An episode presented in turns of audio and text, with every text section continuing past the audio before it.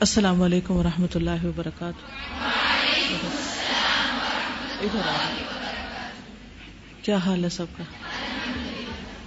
الحمد للہ آج ہم پڑھیں گے قتل کے بارے میں۔ شہادت کے بارے میں پڑھا اور اب قتل کے بارے میں۔ قتل کہتے ہیں ناحق خون کو۔ تو آئیے شروع کرتے نحمد نسلی اللہ رسول کریم اما بعد، فاعوذ باللہ من الشیطان الرجیم۔ بسم اللہ الرحمن الرحیم. رب شرح لی صدری ویسر لی امری واحلل عقدة من لسانی يفقهوا قولی. قل ان صلاتي ونسكي ومحياي ومماتي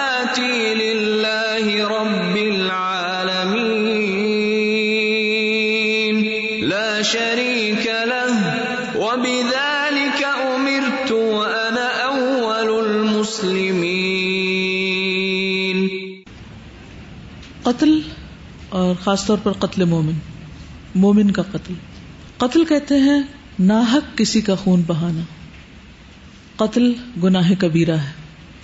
حقوق اللہ میں خلل اندازی کرنے والا سب سے بڑا جرم شرک ہے اور حقوق العباد میں قتل سب سے بڑا جرم ہے۔ زمین پر پہلا قتل آدم علیہ السلام کے دو بیٹوں میں سے ایک نے کیا دوسرے بھائی کو۔ تو اس سے پتہ یہ چلتا ہے کہ اس کا آغاز تاریخ انسانی کے بالکل ابتدائی دور میں ہی ہو گیا تھا۔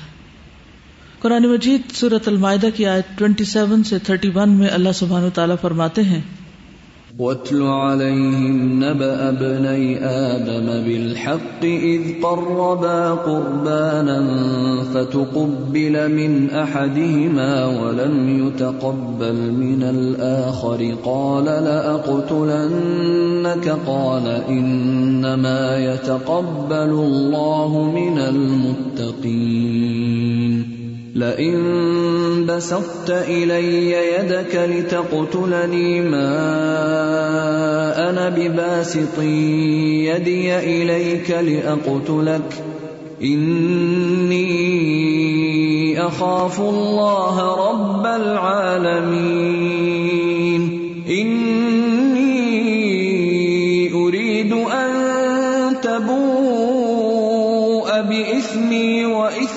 فتكون من اصحاب النار،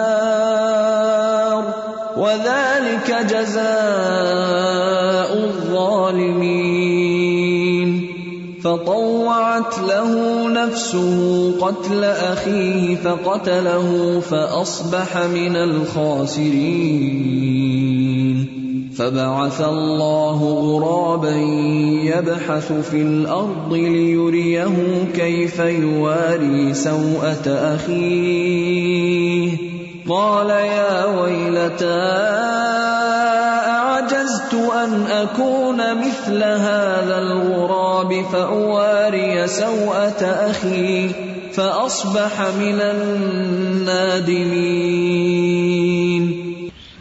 اور ان پر آدم کے دو بیٹوں کی خبر کی تلاوت حق کے ساتھ کرو یعنی درست درست بتا دو۔ جب ان دونوں نے کچھ قربانی پیش کی تو ان میں سے ایک کی قبول کر لی گئی، جبکہ دوسرے کی قبول نہ کی گئی۔ اس نے کہا، میں تجھے ضرور ہی قتل کر دوں گا۔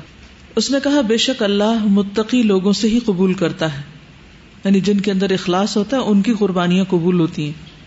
اگر تو نے اپنا ہاتھ میری طرف اس لیے بڑھایا کہ مجھے قتل کرے میں اپنا ہاتھ ہرگز تیری طرف نہیں بڑھانے والا کہ تجھے قتل کروں۔ یعنی کہ تم قتل کرنا چاہو گے تو میں نہیں کرنا چاہوں گا۔ بے شک میں اللہ سے ڈرتا ہوں۔ جو سارے جہانوں کا رب ہے، میں تو یہ چاہتا ہوں کہ تو میرا اور اپنا گناہ لے کر لوٹے۔ پھر تو آگ والوں میں سے ہو جائے۔ یعنی اس کو ایک طرح سے ڈرا رہا ہے کہ تم باز آ جاؤ۔ اور یہی ظالموں کی جزا ہے۔ تو اس کے لیے اس کے نفس نے بھائی کا قتل پسندیدہ بنا دیا۔ یعنی اس کے نفس کی تعویلوں نے اس کام کو آسان کر دیا۔ سو اس نے قتل کر دیا۔ پھر خسارا اٹھانے والوں میں سے ہو گیا۔ پھر اللہ نے ایک کوا بھیجا جو زمین کو ریتا تھا کہ اسے دکھائے کہ اپنے بھائی کی لاش کیسے چھپائے۔ کہنے لگا، ہائے میری بربادی، میں اس سے بھی رہ گیا کہ میں اس کبے جیسا ہو جاؤں، کہ اپنے بھائی کی لاش ہی چھپا دوں۔ سو وہ نادم، پشیمان، شرمندہ ہونے والوں میں سے ہو گیا۔ لیکن اس وقت وہ ندامت پھر فائدے کی نہیں تھی۔ تو عام طور پر قتل کی بنیادی وجہ حسد ہوتی، کیونکہ یہاں حسد کی بنا پر اس نے اپنے بھائی کا قتل کیا تھا۔ ابلیس کو بھی آدم سے حسد ہوا تھا۔ جیلسی وجہ کوئی بھی ہو، قتل بہت بڑا جرم ہے۔ اور خاص طور پر مومن کا قتل۔ قرآن مجید میں اللہ تعالیٰ فرماتے سورت النساء نائنٹی تھری میں ومن يقتل مؤمنا متعمدا فجزاؤه جهنم خالدا فيها فجزاؤه جهنم خالدا فيها وغضب الله عليه ولعنه وغضب الله عليه ولعنه وأعد له عذابا عظيما. اور جس نے کسی مومن کو جان بوجھ کر قتل کیا، جانتے بوجھتے ہوئے کہ یہ غلط کام ہے، پھر بھی قتل کر ڈالا، تو اس کی سزا جہنم ہے جس میں وہ ہمیشہ رہے گا۔ اس پر اللہ کا غضب، غصہ ہے اور لانت ہے۔ اور اللہ نے اس کے لیے بہت بڑا عذاب تیار کر رکھا ہے۔ یعنی اتنے واضح الفاظ میں کسی کو قتل کرنے کی سزا بتا دی گئی۔ کیا یہ بات سمجھنا کسی کے لیے بھی مشکل ہے؟ اس میں کوئی امبیگوٹی ہے؟ کچھ بھی نہیں۔ بالکل واضح بات ہے۔ لیکن اس کے باوجود آپ دیکھیے کہ لوگ دنیا میں قتل کو ایک معمولی سی بات سمجھتے ہیں۔ جان لینا، جسے کہتے ہیں نا، بائیں ہاتھ کا کھیل بن گیا۔ حالانکہ اللہ سبحان و تعالیٰ کے نزدیک یہ ایک بہت ہی بڑا جرم ہے، کیونکہ اللہ تعالی کی سب سے بہترین مخلوق انسان ہے، ابن آدم ہے۔ آدم علیہ السلام کو اللہ تعالیٰ نے اپنے ہاتھوں سے بنایا تھا۔ تو اگر آدم کی اولاد اللہ کی بنائی ہوئی چیز کی یہ بے حرمتی کرے، تو اس پر اللہ سبحان و تعالیٰ کسی بھی طور پر راضی نہیں۔ قیامت کے دن جو انسانوں کے مابین جھگڑے ہوں گے، ان میں سے سب سے پہلے قتل کا معاملہ پیش کیا جائے گا۔ اب ما يقضى بین الناس الدماء، صحیح بخاری۔ قیامت کے دن سب سے پہلا فیصلہ جو لوگوں کے مابین معاملات کے بارے میں ہوگا وہ خون کے بارے میں ہوگا۔ ایک اور جگہ پر فرمایا، انسانوں سے سب سے پہلے نماز کا حساب ہوگا یعنی حقوق اللہ میں۔ اور آپس کے معاملات کے لحاظ سے سب سے پہلے خون کا فیصلہ ہوگا۔ یعنی حقوق اللہ میں نماز اور حقوق العباد میں قتل کے جھگڑے پہلے نپٹائے جائیں گے۔ رسول اللہ صلی اللہ علیہ وسلم نے فرمایا، چھ چیزوں سے پہلے پہلے عمل کر لو۔ بے وقوفوں کی حکومت۔ پولیس والوں کی کثرت، قطع رحمی جب رشتے کاٹ دیے جائیں گے۔ فیصلوں کی خرید و فروخت یعنی بہت بزنس بڑھ جائیں گے۔ قتل کو معمولی سمجھنا۔ نوجوان لڑکوں کا آنا جو قرآن کو گا گا کر پڑھیں گے۔ وہ ایسے آدمی کو امام بنائیں گے جو نہ فقی ہوگا، نہ عالم ہوگا۔ وجہ صرف یہ ہوگی کہ وہ انہیں گا گا کر قرآن سنائے گا۔ یعنی لوگ صرف آوازوں کے پیچھے جائیں گے۔ جبکہ ایسے لوگوں کے پاس کوئی علم، کوئی سمجھ، کوئی تقوی، اخلاق اور اخلاص کچھ بھی نہیں ہوگا۔ یہ سلسلہ صحیح حقی حدیث ہے۔ تو آپ نے خبردار کیا کہ جب دنیا میں یہ فتنے عام ہو جائے تو تم اس سے پہلے پہلے اچھے اچھے عمل کر لو۔ کیونکہ ان چیزوں کی موجودگی میں انسان بعض اوقات جب اپنے ماحول میں یہ سب کچھ دیکھتا ہے تو وہ بھی اسی طرح ہی سوچنے لگتا ہے۔ روز اخبار پڑھتے ہیں دن دہاڑے قتل کی وارداتیں اور اس طرح کی باتیں پڑھتے پڑھتے اتنے امیون ہو چکے ہیں ان چیزوں سے کہ کوئی بڑی بات ہی نہیں لگتی۔ کسی کو دل پہ کوئی تکلیف بھی نہیں گزرتی۔ کوئی اس کو کوئی بری بات بھی نہیں سمجھتا۔ اب اسے خبر کے طور پر پڑھ کر آگے گزر جاتے۔ تو آپ صلی اللہ علیہ وسلم نے یہ بات اپنے صحابہ کو فرمائی تھی۔ اب آپ دیکھیے کہ ہم تو بہت بعد کے دور کے لوگ ہیں۔ اب یہ سب کچھ تو ہم اپنی آنکھوں سے دیکھ رہے ہیں کہ یہ ہو رہا ہے۔ لیکن ہر شخص اپنے عمل کا ذمہ دار ہے۔ ہمیں خود عمل کرنا ہے۔ لوگ جو بھی کچھ کریں، معاشرہ جو بھی کچھ کرے، ہم پر کس کی ذمہ داری؟ ہماری اپنی ذات کی۔ ہم اپنے ریسپانسبل ہیں۔ اس لیے ان سارے فتنوں میں ہونے کے باوجود انسان اپنے لیے خود ایک صحیح راہ متعین کرے اور اس پر چلتا رہے۔ ابو موسا سے روایت ہے، نبی صلی اللہ علیہ وسلم نے فرمایا، قیامت سے پہلے حرج واقع ہوگا۔ پوچھا گیا، وہ کیا ہے؟ حرج سے کیا مراد ہے؟ نبی صلی اللہ علیہ وسلم نے فرمایا، قتل۔ لوگوں نے پوچھا، اس تعداد سے بھی زیادہ جتنے ہم قتل کر دیتے یعنی جیسے دور جاہلیت میں بہت زیادہ جنگیں ہوتی تھی نا؟ ہم تو ہر سال ستر ہزار سے زیادہ لوگ قتل کر دیتے تھے۔ یعنی یہ نہیں کہ نبی صلی اللہ علیہ وسلم کے زمانے میں۔ آپ نے جتنی بھی جنگیں کی، ان میں انگلیوں پہ تعداد گنی جا سکتی جو ٹوٹل لوگ مارے گئے۔ تو یہ دور جہلیت کی بات ہو رہی ہے کہ ہم تو ہزاروں ایک سال میں قتل کر دیتے تھے۔ تو اس سے بھی زیادہ قتل ہوں گے۔ آپ نے فرمایا، اس سے مراد مشرقین کو قتل کرنا نہیں۔ بلکہ ایک دوسرے کو قتل کرنا مراد ہے۔ یعنی اتنی کلنگ ہوگی کہ مسلمان مسلمان کو مارے گا۔ لوگوں نے پوچھا کہ اس موقع پر ہماری عقلیں ہمارے ساتھ ہوں گی؟ ہم عقل مند ہوں گے؟ نبی کریم نے فرمایا، اس زمانے کے لوگوں کی عقلیں چھینی جائیں گی، عقل ماری جائے گی۔ اور ایسے بے وقوف لوگ رہ جائیں گے جو یہ سمجھیں گے کہ وہ کسی دین پر قائم ہیں، حالانکہ وہ کسی دین پر نہیں ہوں گے۔ وہ سمجھیں گے ہم بڑے دیندار ہیں۔ اور دین کے نام پہ یہ سب کچھ کر رہے ہوں گے۔ حالانکہ وہ دین پر نہیں ہوں گے۔ ابو موسا کہتے ہیں کہ اس ذات کی قسم جس کے ہاتھ میں میری جان ہے، اگر وہ زمانہ آ گیا، میرے ہوتے ہوئے ایسے لوگ آ گئے، تو میں اپنے اور تمہارے لیے اس سے نکلنے کا کوئی راستہ نہیں پاتا۔ اللہ یہ کہ ہم اس سے اسی طرح نکل جائیں جیسے داخل ہوئے تھے۔ یعنی کسی کے قتل یا مال میں ملوث نہ ہو یعنی اپنے آپ کو بچا کے رکھے کسی کے قتل اور مال میں ملوث نہ ہو یعنی کسی کے مال کو بھی چرانا یا اس کو ظلم سے ضائع کرنا، یا اس قسم کی کوئی بھی حرکت نہ کرے تو اس حدیث سے کیا پتہ چلتا ہے؟ نبی صلی اللہ علیہ وسلم نے پہلے ہی اللہ کے دیے علم کے مطابق پہلے سے ہی خبردار کر دیا تھا کہ یہ سب کچھ ہوگا۔ اور سب سے بڑی حماقت کیا ہے؟ سب سے بڑی ناسمجھی کیا ہے؟ کہ انسان کو اتنی بھی نہیں سمجھ کہ وہ دین میں ہے یا نہیں۔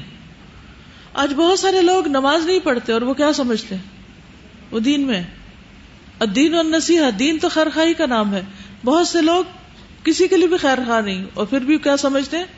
کہ وہ دین میں ہے تو ہم سب کو بھی اپنے دین کا اچھی طرح حساب لینا چاہیے کہ واقعی ہم بھی دین میں ہیں، دین والے تو قتل کرنا جو ہے، یہ ایک کبیرہ گنا ہے۔ اور اسی لیے مومن کی جان کی حرمت کے بارے میں نبی صلی اللہ علیہ وسلم نے بہت تاکید سے کچھ باتیں بیان فرمائی ہیں۔ ابن عباس سے روایت ہے کہ رسول اللہ صلی اللہ علیہ وسلم نے کعبہ کی طرف دیکھا اور فرمایا، تجھے مرحبا ہو، تو کتنا عظیم ہے۔ تیری حرمت کتنی عظیم ہے، لیکن ایک مومن کی حرمت اللہ کے ہاں تیری حرمت سے زیادہ ہے۔ یعنی ہم سب کعبہ کا احترام کرتے ہیں نا، اس کی رسپیکٹ کرتے ہیں۔ لیکن نبی صلی اللہ علیہ وسلم نے کیا فرمایا؟ مومن کی حرمت کعبہ کی حرمت سے بھی زیادہ ہے۔ تو ہمیں ایک دوسرے کے ساتھ کیسے پیش آنا چاہیے؟ احترام کے ساتھ۔ چھوٹی چھوٹی باتوں پہ ناراض ہو جانا اور شاؤٹ کرنا، ایک دوسرے کو بلیم کرنا اور ایک دوسرے کی بیک بائٹنگ کرنا۔ امام بخاری نے کیا کہا تھا اپنے بارے میں؟ جب سے میں نے سنا کہ غیبت حرام ہے، میں نے کسی کی غیبت نہیں کی۔ ہاں جس وقت جتنے مسلمان زندہ ان میں سے کوئی ایک بھی یہ کہہ سکتا اور خاص طور پر جن کو پتا بھی اور اس کے باوجود وہ اتنے بزدل ہے کہ سامنے کسی کی غلطی اس کو نہیں بتا سکتے، پیچھے سے جڑے کاٹتے۔ اور ہر شخص یہی سمجھتا ہے کہ وہ دوسرے کی برائیاں کر کے اپنے نمبر بڑھا رہا ہے۔ عام طور پر غیبت کی ضرورت کیوں پیش آتی؟ مثلا آپ کسی سے کچھ کہنا چاہتے ہو، آپ کی بات نہیں سن رہا۔ تو آپ کہتے ہیں، چھوڑو، کیا محنت کرنی کہ اب اس کو ادھر سے نہیں تو ادھر سے سناؤ، یا کوئی اور مسئلے کا حل تلاش کرو بے طرح چل کے کسی سے شکایت لگاؤ۔ کیونکہ ہم کوئی بھی تکلیف نہیں اٹھانا چاہتے۔ ابھی ہم بات کر رہے تھے نا دل جیتنے والی۔ تو جب آپ کسی کا دل جیت لیتے ہیں، تو پھر تو کوئی کام کروانا مشکل رہتا ہی نہیں۔ چھوٹے چھوٹے بچوں کی بھی اگر آپ دل جیت لیں، ان سے بڑے بڑے کام لے سکتے ہیں آپ۔ لیکن اگر آپ ان کا دل جیتنا نہیں جانتے تو وہ چھوٹی سی بات بھی آپ کی نہیں مانیں گے۔ لیکن یہ راز ہمیں نہیں معلوم۔ اور کیا کسی کے ساتھ بدتمیزی سے پیش آ کر اس کی بےزتی کر کے ہم اس کا دل جیت سکتے ہیں؟ یا اس کے ساتھ خیانت کر کے یا غداری کر کے یا دھوکہ دے کے دل جیت سکتے ہیں؟ نہیں۔ تو بعض اوقات مشکل دوسرے میں نہیں ہوتی۔ مشکل ہمارے اپنے اندر ہوتی ہے کہ ہمیں مسئلہ حل نہیں کرنا آتا ہوتا۔ اور ہم صرف غیبتوں کا سہارا لیتے ہیں۔ تو نبی صلی اللہ علیہ وسلم نے فرمایا کعبے کو دیکھ کر کہ اللہ نے تیری ایک چیز حرام کی اور مومن کی تین چیزیں حرام کی، اس کا خون، اس کا مال اور تیسرا یہ کہ اس کے بارے میں برا گمان کیا جائے۔ غیبت کی بھی ایک وجہ یہی ہے کہ انسان پہلے دوسرے کے بارے میں برا سوچتا ہے، پھر برائی بیان کرتا ہے۔ اسی طرح ارفا کے دن آپ صلی اللہ علیہ وسلم نے ایک لاکھ سے زیادہ مومنوں کو مسلم کو خطاب کرتے ہوئے فرمایا لوگوں یہ کون سا دن ہے؟ لوگوں نے ارض کیا، حرمت والا دن۔ پھر پوچھا کون سا شہر ہے؟ ارض کیا گیا حرمت والا شہر۔ پوچھا گیا کون سا مہینہ ہے؟ ارض کیا گیا حرمت والا مہینہ۔ اس پر آپ نے تاریخی جملہ ارشاد فرمایا۔ کیا تھا وہ؟ تمہارا خون، تمہارے مال اور تمہاری عزتیں۔ تم پر آپس میں اسی طرح حرام ہیں۔ جیسے اس دن کی حرمت تمہارے اس شہر کی حدود میں اس مقدس مہینے کے اندر۔ یعنی حج کا مہینہ مقدس مہینہ ہے نا؟ تو اس مقدس مہینے میں مقدس جگہ پر اور مقدس دن۔ اس سے بھی زیادہ ہے مومن کی حرمت۔ کیا ہم اتنا احترام دیتے ہیں کسی کو؟ ہمیں ایک دوسرے کو احترام دینا آتا ہے۔ جب ہم کسی کا احترام کرتے ہیں تو کیا ہم اس کے اوپر کوئی احسان کر رہے ہوتے ہیں؟ ہاں؟ کیا اس پر احسان کر رہے ہوتے ہیں؟ کیا کر رہے ہوتے ہیں؟ کس پر احسان ہوتا ہے ہمارا؟ خود اپنی جان پر۔ کیونکہ ہمارے لیے معاملے آسان ہو جاتے ہیں۔ رسول اللہ صلی اللہ علیہ وسلم نے فرمایا جو بندہ بھی اس حال میں اللہ سے ملاقات کرے کہ اللہ کے ساتھ کسی کو شریک نہ ٹھہرائے اور اپنے ہاتھوں کو کسی کے خون سے رنگین نہ کیے ہوئے ہو، اسے اجازت ہوگی کہ جنت کے جس دروازے سے چاہے داخل ہو جائے۔ یعنی اس کی زندگی میں اخلاص ہو اور اخلاص کے ساتھ سارے عمل کرے اور کسی کے خون سے اپنا ہاتھ رنگین نہ کرے، کسی پر ظلم نہ کرے۔ اگر حال یہ ہے تو کیا مسجدوں میں قتل و غارت کی جا سکتی مسجدیں کس کام کے لیے بنی؟ اللہ کی عبادت کے لیے۔ پھر اسی طرح آپ دیکھیے کہ بعض اوقات غیرت کے نام پہ قتل ہوتے ہیں۔ تو کیا کسی بھی معاملے کو اپنے ہاتھ میں لے کر قانون کو اپنے ہاتھ میں لے کے لوگوں کو مار داٹ شروع کر دینی چاہیے؟ مثلا آپ کو کسی کے خلاف غصہ ہے، کسی نے آپ کے ساتھ زیادتی کی ہے، کسی نے آپ کا مال چینا ہے، کیا ہونا چاہیے؟ عدالت تک معاملہ لے جایا جائے گا۔ اب آپ کے عدالتیں تو سالوں میں فیصلہ نہیں کرتی، تو پھر ہم کیا کریں؟ پھر صبر کریں۔ لیکن کسی کو قتل نہ کریں۔ کیونکہ پھر بھی نہیں معلوم اس میں بھی کوئی ایسی وجہ ہو سکتی ہے دوسرے کے مال چھیننے یا کوئی اور غلط کام کرنے میں کہ جو بظاہر آپ کو سمجھ نہ آ رہی تو جب ایک چیز عدالت میں لے جائی جاتی تو انصاف کے تقاضے پورے کر کے پھر حد جاری کی جاتی۔ ہر ایک کو حد جاری کرنے کی اجازت نہیں ہے۔ تو جلد بازی میں عام طور پر قتل ہوتے ہیں تو جلد بازی بھی منع ہے۔ ہمارے ملک میں جو اور مسلمان امت میں ایک بڑے پیمانے پر قتل و غارت ہو رہی ہے، اس کی بنیادی وجہ کیا ہے؟ لا علمی۔ قرآن سے دوری اور اگر علم ہے بھی تو خشیت نہیں ہے۔ بے صبری، جلد بازی، قانون کو اپنے ہاتھ میں لینا، گروہ بندی، حسد، مال کی ہرس، بہت ساری وجوہات ہیں۔ وجوہات تو اپنی جگہ ہے لیکن اگر قتل کی سنگینی کا علم ہو جائے کہ یہ کتنا بڑا جرم ہے اور اس علم کو لوگوں تک پہنچایا جائے اور انہیں اللہ سے ڈرایا جائے، تو شاید اس ظلم میں کچھ کمی ہو جائے۔ حدیث میں آتا ہے، اللہ کے رسول صلی اللہ علیہ وسلم نے مومنوں کو خبردار کرتے ہوئے فرمایا، سات قسم کے تباہ کن گناہوں سے دور رہو۔ پوچھا گیا، یا رسول اللہ صلی اللہ علیہ وسلم، وہ کون سے ہیں؟ فرمایا، اللہ کے ساتھ شرک کرنا، جادو کرنا نہ حق کسی جان کو قتل کرنا جسے اللہ تعالیٰ نے حرام ٹھہرایا ہو۔ سود کھانا، یتیم کا مال کھانا، دوران جہاد، جان بچا کر بھاگنا۔ یعنی میدان جنگ سے بھاگنا۔ سیدھی سادی پاک دامن مومن عورتوں پر زنا کی تومت لگانا۔ یعنی دوسروں کے خلاف اسکینڈل بنانا۔ ایک اور موقع پر آپ صلی اللہ علیہ وسلم نے فرمایا، ایک مسلمان کے ناحق قتل کے مقابلے میں پوری دنیا کا تباہ و برباد ہو جانا اللہ کے نزدیک زیادہ معمولی بات ہے۔ یعنی اگر کوئی عمارت گر گئی ہے، کوئی درخت جل گئے ہیں یا کوئی اور چیزیں خراب ہو گئی ہیں تو وہ بھی بہت بڑا نقصان ہے۔ لیکن اس سے کم ہے کہ ایک مومن کو قتل کر دیا جائے۔ پوری دنیا کا زوال ایک طرف اور ایک مومن کی جان لینا دوسری طرف۔ تو یہ زیادہ بڑا جرم ہے اور اللہ تعالیٰ کے نزدیک زیادہ سخت بات ہے۔ رسول اللہ صلی اللہ علیہ وسلم نے فرمایا، اس ذات کی قسم جس کے ہاتھ میں میری جان ہے، مومن کا قتل کرنا اللہ کے نزدیک تمام دنیا کے تباہ ہونے سے زیادہ بڑی بات ہے۔ ایسے لوگ جو قتل کرتے ہیں، اللہ کے ہاں نہایت ناپسندیدہ لوگ ہیں مبغوز ہیں۔ ابن عباس کہتے ہیں، نبی صلی اللہ علیہ وسلم نے فرمایا، لوگوں میں سب سے زیادہ مبغوز اللہ کے ہاں تین شخص ہیں۔ نمبر ایک، حرم میں ظلم کرنے والا۔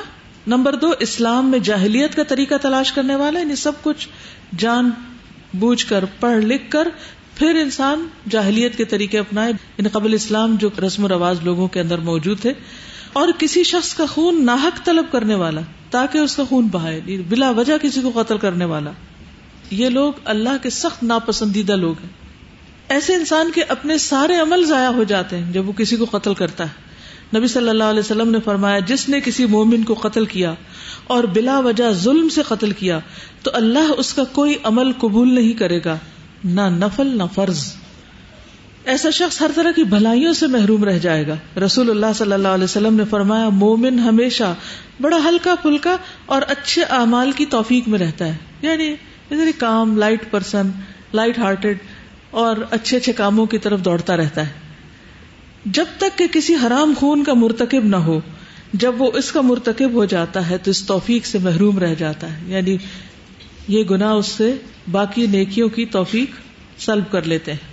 ایسا شخص بعض اوقات توبہ کی توفیق سے بھی محروم ہو جاتا ہے۔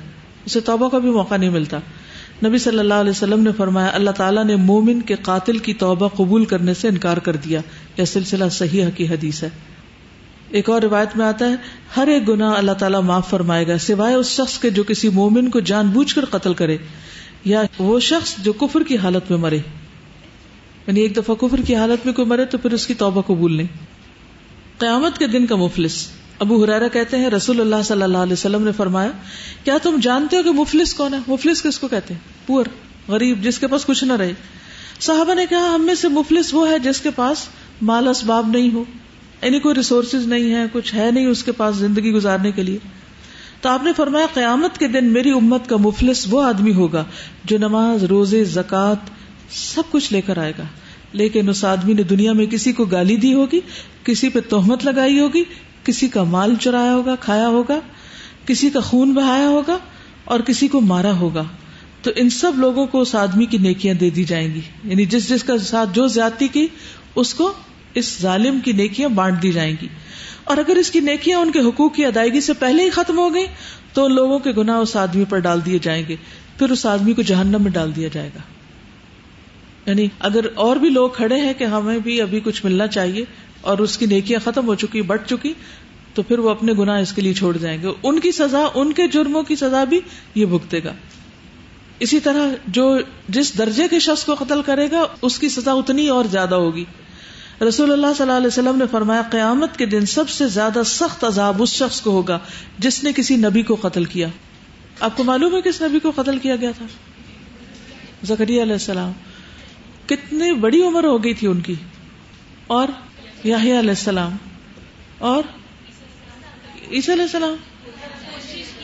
کوشش کی گئی تھی، قتل نہیں کیا گیا تھا۔ قرآن کہتا ہے وہ قتل وہ سلب ولاکن شب تو جس نے کسی نبی کو قتل کیا، وہ سب سے بڑا مجرم۔ یا اس نے کسی نبی کو شہید کیا ہو، یا گمراہی کا پیشوا ہو۔ اب شہید اور قتل میں فرق کیا؟ جنگ کے بغیر قتل ہے اور میدان جنگ میں شہید۔ یا گمراہی کا پیشوا ہو یا لاشوں کا مسئلہ کرنے والا ہو یعنی مارنے کے بعد ناک، کان وغیرہ کاٹ دے۔ پھر اسی طرح کسی کو امان دے کر دھوکے سے قتل کرنا۔ نبی صلی اللہ علیہ وسلم نے فرمایا، جو شخص کسی کو جان کی امان دے، پھر اس کو مار ڈالے، تو قیامت کے دن اس کو عہد شکنی کا جھنڈا دیا جائے گا۔ کہ یہ وعدہ توڑنے والا تھا، دھوکے باز شخص ہے۔ پھر بے جائے خون جنت کے دروازے پر رکاوٹ بن جائے گا۔ آگے جنت میں داخل نہیں ہونے دے گا۔ یعنی ایک شخص بہت ہی پایس ہے۔ ساری زندگی اس نے اچھے کام کیے ہیں، لیکن کسی ایک کو قتل کر دیا تو وہ مقتول جو وہ جنت کے دروازے پہ بیٹھ جائے گا۔ اندر نہیں جانے دے گا۔ جندم بن عبد اللہ رضی اللہ عنہ سے روایت ہے کہ رسول اللہ صلی اللہ علیہ وسلم نے فرمایا، اگر کسی میں یہ ہمت ہو کہ وہ اپنے اور جنت کے مابین مسلمان آدمی کے خون کی ایک لپ بھی حائل نہ ہونے دے یعنی پورا خون تو کیا، ایک چلو بھر خون بھی بہایا، جسے وہ مرغی کے ذبح کرنے کی طرح بے قیمت سمجھ کر بہا دے، تو وہ ایسا کر لے یعنی کیا کر لے، اس سے بچ جائے۔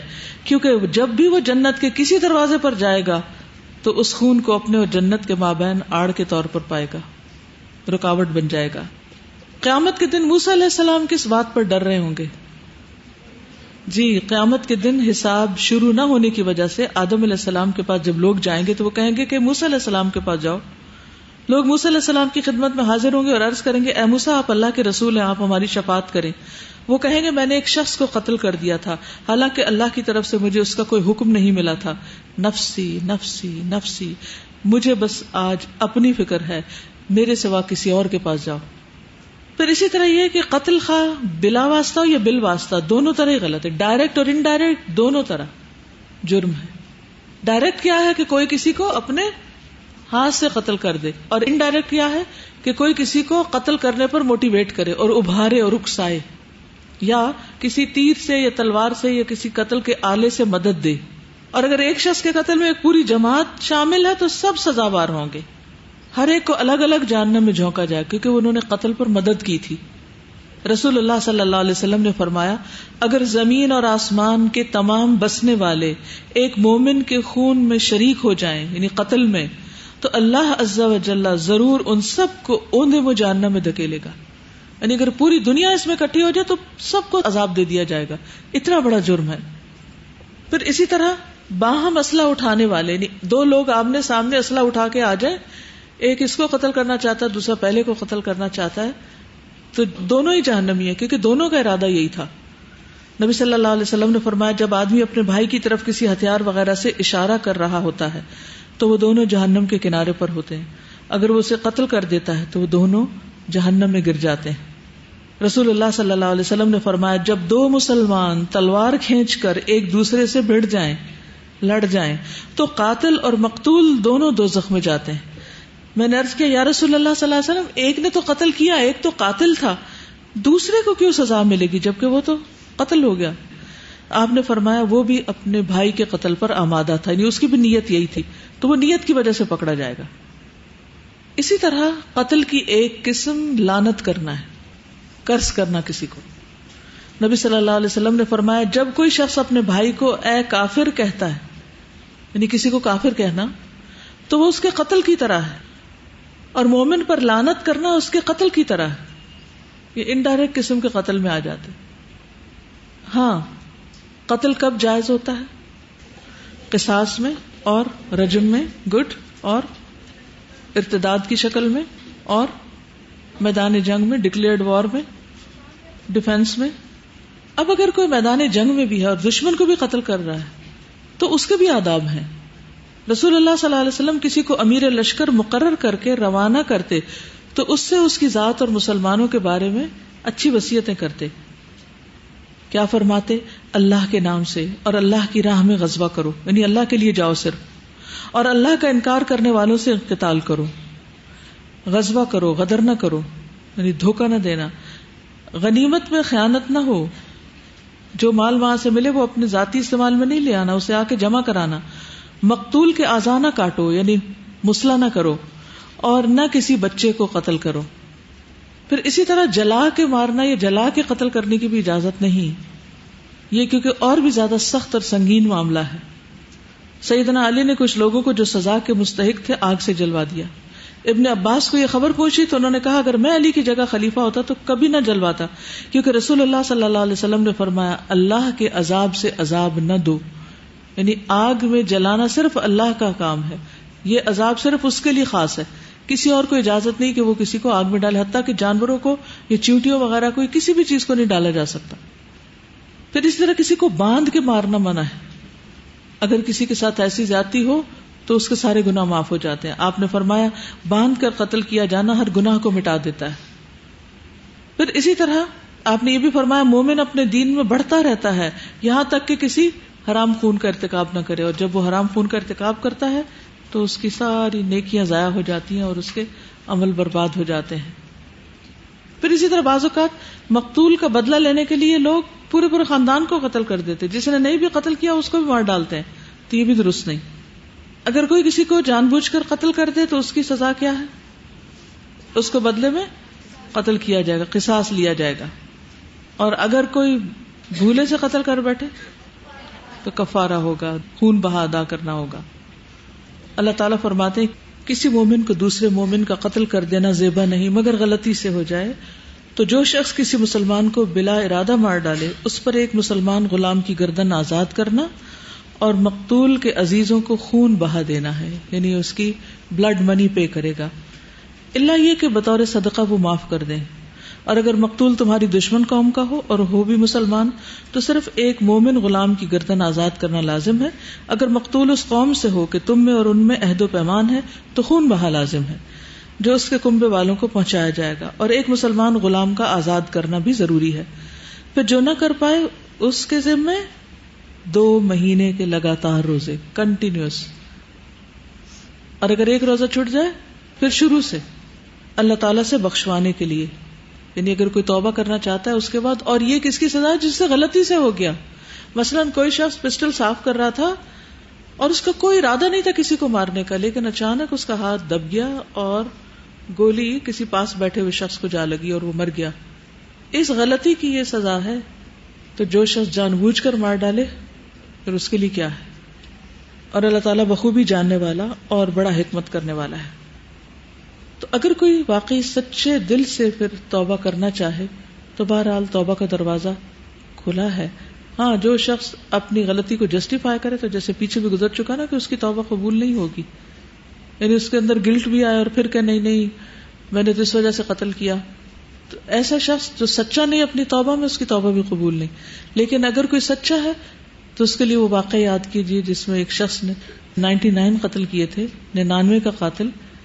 جب اس کو سچے دل سے توبہ کا احساس ہو گیا تو پھر اللہ سبحان و تعالیٰ نے اس کو بخش بھی دیا کیونکہ اسے کہا گیا تھا کہ تم اس جگہ کو چھوڑ دو جہاں تم یہ غلط کام کر رہے ہو۔ تب جب اس نے جگہ تبدیل کی اور وہ بھی راستے میں تھا، ہجرت کر رہا تھا، کیونکہ ہجرت جو ہے، اس کا کیا ثواب ہے؟ الحجرت تہ دم قبل تو وہ ہجرت کر کے جا رہا تھا اپنے علاقے سے اور یہ آسان نہیں ہوتا۔ تو ابھی راستے میں تھا کہ اس کی موت کے فرشتے آ گئے۔ تو بہرحال جو نیک لوگوں کی جان لینے والے فرشتے پھر انہوں نے جان لی۔ اللہ سبحان تعالیٰ نے اس کو معاف کر دیا۔ حقیقت یہ ہے کہ مومن کا قتل ایک بہت بڑا جرم ہے۔ عموماً لوگ وقتی فائدے اور دنیاوی اغراض کی وجہ سے دنیاوی چیزوں کی محبت میں بعض اوقات مال اور بعض اوقات عورت کے لیے قتل کر دیتے ہیں۔ حالانکہ انسان کو سب سے زیادہ اپنی عاقبت کی فکر ہونی چاہیے۔